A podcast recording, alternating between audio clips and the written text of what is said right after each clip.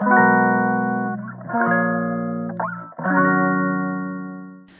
いマールのラジオマールです、えー、今日は2月23日木曜日ですね。はい。今日は、えーと、祝日っていうことで皆さんお休みの方が多いのかなと思いますけれどもけれどもはい。もうなんかね朝はねあのー、噛みますね。噛みますね。もうやっぱりね。まあちょっとね寝起きなんですよね。実はね。はい。まあまあそれもあってちょっと今日いつも以上にカミカミになるかと思いますけれども。許してください。はい。でまあカーテンね開けたらね雨降っててね今日。雨なんかいってめっちゃ思いましたけど。なんか最近休みの日雨が多くてもうどうしても洗濯物が部屋干しになっちゃってなんか嫌だわって思ってるんですけど。ね。嫌ですよね。部屋干し。まあそんな感じなんですけどね。どうでもいいですけど。今日のテーマはえっ、ー、とまあ、HSP とは何なのかを考えてみるって会にしようかなと思ってます。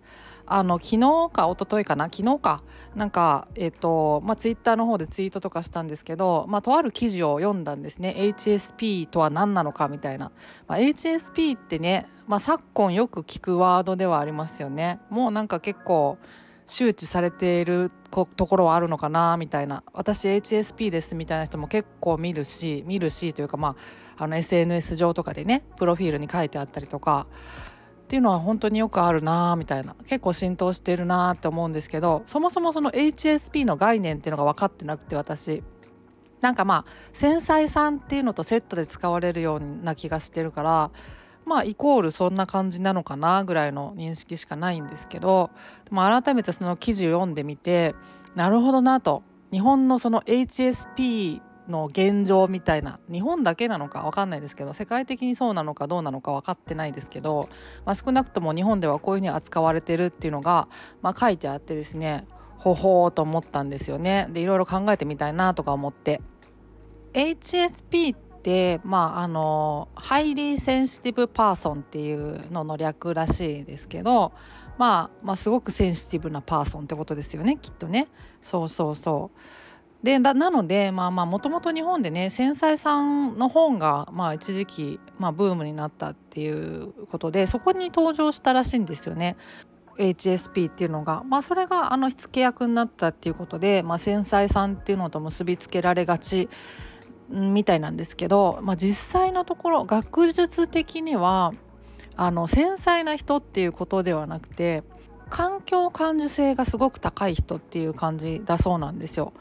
あの環境によってなんかいろいろこう影響を受けやすいっていう。そうそう。それはあのなんていうかいい環境であれ悪い環境であれいい影響を受けたり悪い影響を受けたりっていうことが当然あってそうそう。だからその何て言うかなあの生きづらさとかと結びつけられた時に例えば何でもかんでもこうネガティブに捉えてしまうとか傷つきやすいとかまあ、そういうことをまあ HSP っていうふうに捉えたりっていうことが、まあ、あると。まあだけどそのネガティブなことに限らず結局そのポジティブなこともそうなんですよね。それに相当するあの影響を受けやすいっていうことがあって。そうそう。まあまあ具体的にどういうことなのかっていうのがちょっと分かりづらいですけどあのまあまあ自分がその得意な環境とか好きな環境であればまあそのそれにその環境に対してこういい影響を受けるっていうことは当然あるっていうことですよね。うん、だからその、まあ、傷つきやすいとかネガティブなことを考えすぎちゃうとかそういうだけにとどまらないっていうことですよね。うん、ただ一方でその日本で広まってる HSP っていうのはそっち方面にネガティブとか傷つきやすいとか生きづらいとかそっちにこう結びつけられて考えられがちだからその点がまあ大きく違うところっていうことだそうです。はいあとまあ巷にあの広まってるやつだとあの HSP のなんとか型みたいなその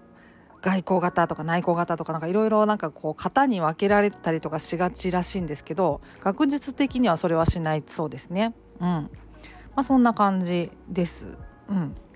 そうでまあそもそもその HSP なのかそうでないのかみたいにかっちり分けられるようなものでもなくてやっぱりその感受性その環境感受性っていうのが低い人から高い人まで当然いるわけでグラデーションがあるものだからあのこっからここまでが HSP でこっから先が HSP じゃないみたいなそういうあのはっきりした区分けができないものだっていうことなんですよね。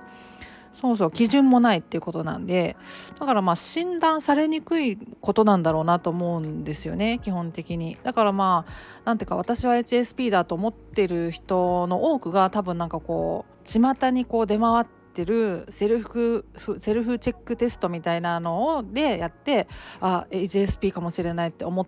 たみたいな、まあ、そういうことが多いのかなみたいな感じがしますよね。うん、分かんないですけどね。そうそうそう。まあそんな感じだそうです。はい。うん、で、まあ、なんでその HSP がこんなにこう普及したというか広まったのかっていうとやっぱりその一つはその生きづらさと結びついてるっていう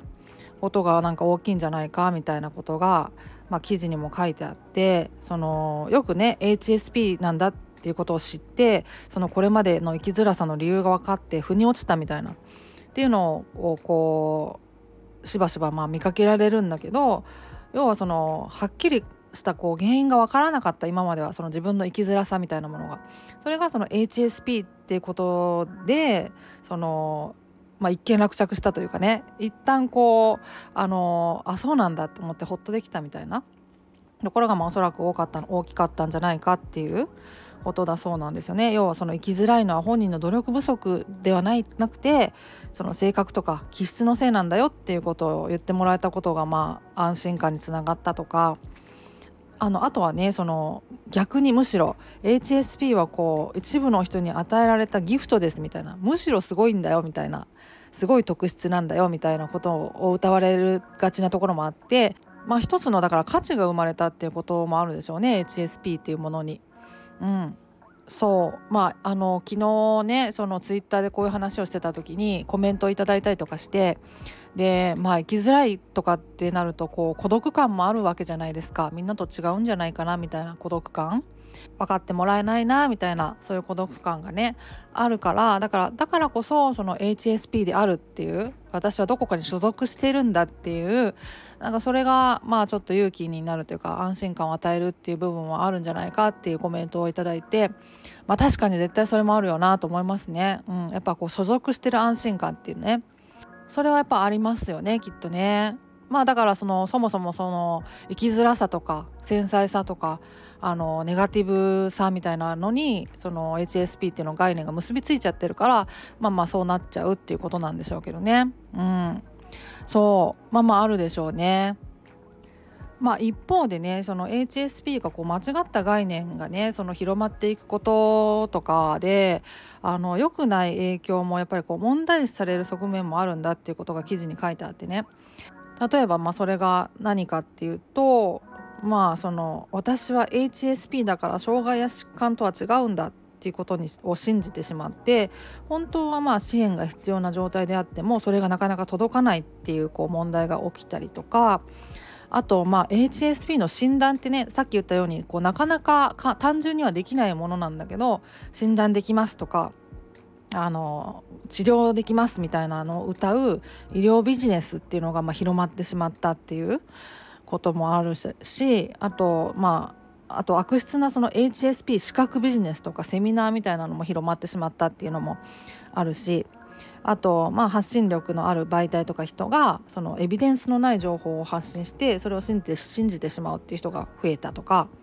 あと HSP というラベルを自分に貼ってしまうことでその自己をこう多元的に捉えることが阻害されてしまうっていうようなこととかねまあ、いくつか挙げられてるんですけど、まあ、確かにそれあるだろうなって感じますよね。特になんかそうだなって思うのが最後に言ったその HSP というラベルを自分に貼ることで自己を多元的に捉えることが阻害されてしまうっていう点はすごくよくわかるなって思うんですよね。でここに挙げられてるその問題視される側面っていうのが結構あらゆることに当てはまるような気はするんですけどラベリングってなんかねそういう側面ありますよね。そのもう私はこういう人間なんだ。こういう疾患持ってるんだとかいうそのラベルを貼ってしまうと何でもかんでもそれに結びつけてしまってそこからこう抜け出す発想があのなくなっていってしまうとか。っていうねそのこういうこともあるし別の側面もあるんだよみたいなことに気づかなくなっていってしまうとか。なんかそういう側面があるんじゃないかなってあの思いますよね。うん。そうあの疾患とかでもねあのパニ持ちとかなんちゃら持ちみたいな風になんかよく表現されてることとかがあったりすると思うんですけどそれもまあラベリングですよね。うん、私はなんとか持ちだパニ持ちだみたいな。なんかそれを言ってしまうことでなんかそれにとらわれてしまうっていうことはあのきっとあるんじゃないかなと。私はそういう人間なんだっていう、うん、そのいっぺんそういう人間なんですって言ってしまうとあのむしろ逆にそういう人間であり続けなければいけないっていう思ってしまう。私はもうパニ持ちなんだっていうふうに言ってしまうとねもうそれをなんか持ち続けないといけなくなるような感覚があの生まれかねないっていうかそれぐらいのね何ていうかこう過剰適応みたいなねやつってあの特に日本人ってあのすごくあると思うんですよね本当にあると思いますあの大げさじゃなくてでこれねなんか最近ちょうどなんかそういう話をあの精神科医の名越康文先生がその自分のねご自身の YouTube チャンネルで話されてたんですよ。過剰適応とは何なのかみたいな話をされててですごいなんかなるほどなと思ったんですけどね。そのなんか過剰適応って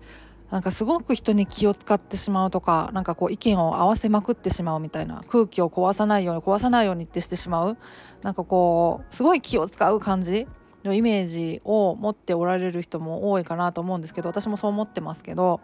あのそれももちろんあるしあとそのそれをもう一周回ってね通り過ぎちゃって私はもうあの過剰適応でも何でもないですよみたいな自由人ですよみたいなね。あのすごいなんかおおらかですよみたいな。なんかそういうあの風にあの装うっていう。だそれもまたそれこそが過剰適応なんですよみたいな。いうふうなことを言ってたんですよね。そうだから日本人って、まあ、欧米の人がどういう感じかっていうのも、まあ、なんかまあ平均化できるもんじゃないのかもしれないですけど、まあ、特に日本人ってそういうことをそこまで過剰適応するっていうことがあるんだっていう話をされててねあああるだろうなって思いますよね。うんうん、なんか一周回ってそうじゃないふりするみたいなね。そうあるだろうなって思うし私もそういうのをなんか経験したような気もするしね。そうそうそう。だからまあそれぐらいの過剰適応は全然日本人ってあるから私はそのなんとかです。〇〇です。あの HSP ですとかあのパニモチですとかって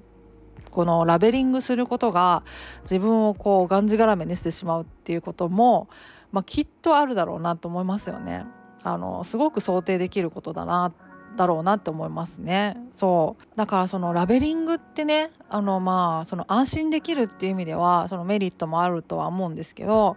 あのやっぱり良くない側面の方が大きいんじゃないかなって思ったりしてあんまりメリットないような気がするんですよね。でその安心できるっていうのも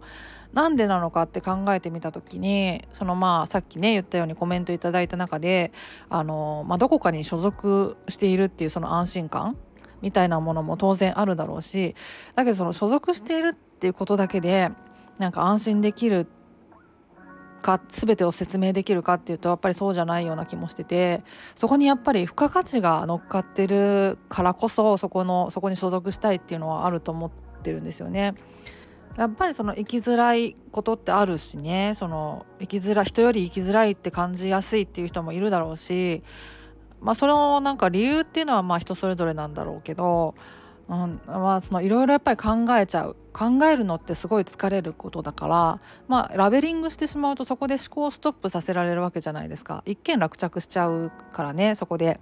うん、だからその考えなくてよくなるっていうことも一つこうあのラベリングのメリットかもしれないですよね。うん。あとまあ一部の人に与えられたギフトですみたいな話もあの冒頭でしたですけどやっぱこう逆にむしろ価値があるんだよっていうようなその概念もちょっと広まってるから、まあ、そこに所属するっていうことに、まあ、あの一種の価値を感じるっていうこともあるだろうしね。そう。でもねそのむしろ逆になんか優れてるんだよみたいなあの人と違うんだよいいことなんだよみたいなことってなんかあんまりなんかうんなんかいまいち良くないような気がしてて何て言うかそのまあその疾患とかでもよく言われると思うんですよね。うつとかその精神疾患とかもね。あの弱い人間がこうなるもんだっていう風ななんかそういうことで言われがちだけど実際はむしろ強いんだよみたいな。人よりね、うん、なんか強いからこそなるんだよ。我慢強いからなるんだよみたいな、まあ、ことがあの言われたりすると思うんですよね。あのむしろ逆にみたいな。発想。でそれであの安心感を得られるっていうこともあるかもしれないんですけどそれって何て言うかな自分はなんか人より劣ってるんじゃないかみたいなあの人と同じことができないから弱いんじゃないかとかっていうこう劣等感とそれをまあ裏返して実はあのすごい人より強いじゃないかとか人より優れてるんじゃないかっていうことで感じられる優越感って、まあ、構造は一緒じゃないですか。あの結局この上下の関係性にとらわれているというか、うん、実はその周りの人より強いんだよ人よりこう、まあ、そこの強いっていう点では優れてるんだよっていうことであの安心感が得られるっていうことはもう、まあ、前提としてもう根底にあの劣等感があるっていうことですからね結局ね。そう。まあだからその結局そのなんかなんか抜け出せてないようなその発想ではね、うんうん、そんな気がするから、うん、なのでね、まあ、少なくともそのパニック症とか不安症って誰でもなるあの可能性があることだし、ね、あとまあうつ病もねそうですけど結構な人が経験すると。その大なり小なり、うん、だからそういう時期があるみたいなことですよね。そうあの程度の差はあれどあのもうそういう時期があってそうじゃない時期があってみたいなののこうグラデーションの繰り返しみたいなことだと思うからうんなんかこう一概にそうですみたいな感じで言い切れない部分はあるんだろうな何事もって思うんですよね。うんだからそののそうですって言い切っちゃうことだからラベリングって、まあ、その危険性っていうのはまああるかもしれないですよね。うん、HSP に限らずね。まあ、そんなことをまあ感じたなっていう話ですね。うん、まあその記事元のあの URL とかもあの概要欄に貼っておきますし Twitter でもツイートしてるんですけどあのなんか東大新聞っていう、まあ、メディアなんですけどね、まあ、それが何かいまいちよく分かってないんですけど、まあ、東大のなんか新聞作ってる人たちが学生とかが作ってるメディアらしいんですけどね。そうそう。まあまあでも発信元はちゃんとしたあの学者さんみたいだからあの信用できる内容かなとは思いますけど。はい。まあそんな感じで思ったよっていう話を久しぶりにちょっと長々としてしまって申し訳ないです。最近ねその10分以内になんとか収めようみたいなので頑張ってるんですけど今日はもうちょっと18分ぐらいになっちゃってすいません申し訳ない、まあ、こういう時はねあの早送りで聞いてくださいね。もうあの今更言ってもあれですけどね。はい。まあそんなところで今日は終わりにしようかなと思います。はい。ラベリングはまあ弊害もあるよなっていう話でした。はい。そんなところで今日は終わりにしようと思います。ではまた次回お会いしましょう。ではでは。